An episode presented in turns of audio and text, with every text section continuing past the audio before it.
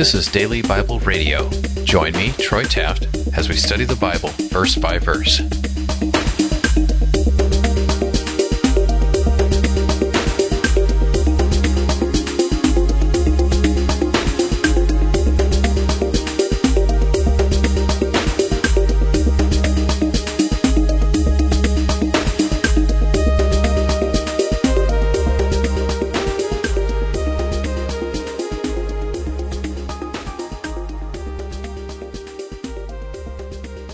Jealousy unto salvation. Romans 11 11 through 14. I ask then, did they stumble that they might fall? May it never be. But by their fall, salvation has come to the Gentiles, to provoke them to jealousy. Now, if their fall is the riches of the world, and their loss the riches of the Gentiles, how much more their fullness?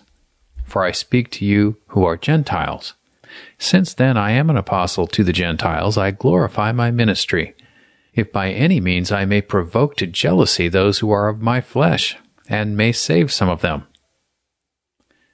When I read passages like this, it is obvious to me that God is a lover. Like I have said before, God stops at nothing to show his love for us. His love for the Jews is still going strong today, only today it is taking a different form. Paul doesn't believe that God has turned his back on the Jews permanently. He is just making them jealous. That's the kind of thing a lover does. When the bulk of the Jews rejected Jesus, Jesus, as was God's plan all along, went out and took Gentiles to be his people. So you can see that by the stumbling of the Jews, many people came to know God.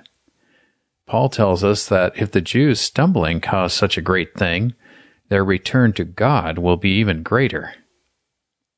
One of the things my heart longs for is to see that day when the Jews will realize that Jesus is their Messiah. What an amazing and beautiful day it will be. For now, the Gentiles are still coming to God, and for now, Paul's letter to the Romans in the Bible still seeks to provoke to jealousy, and it still saves some of the Jews. I'm Troy Taft. This is Daily Bible Radio.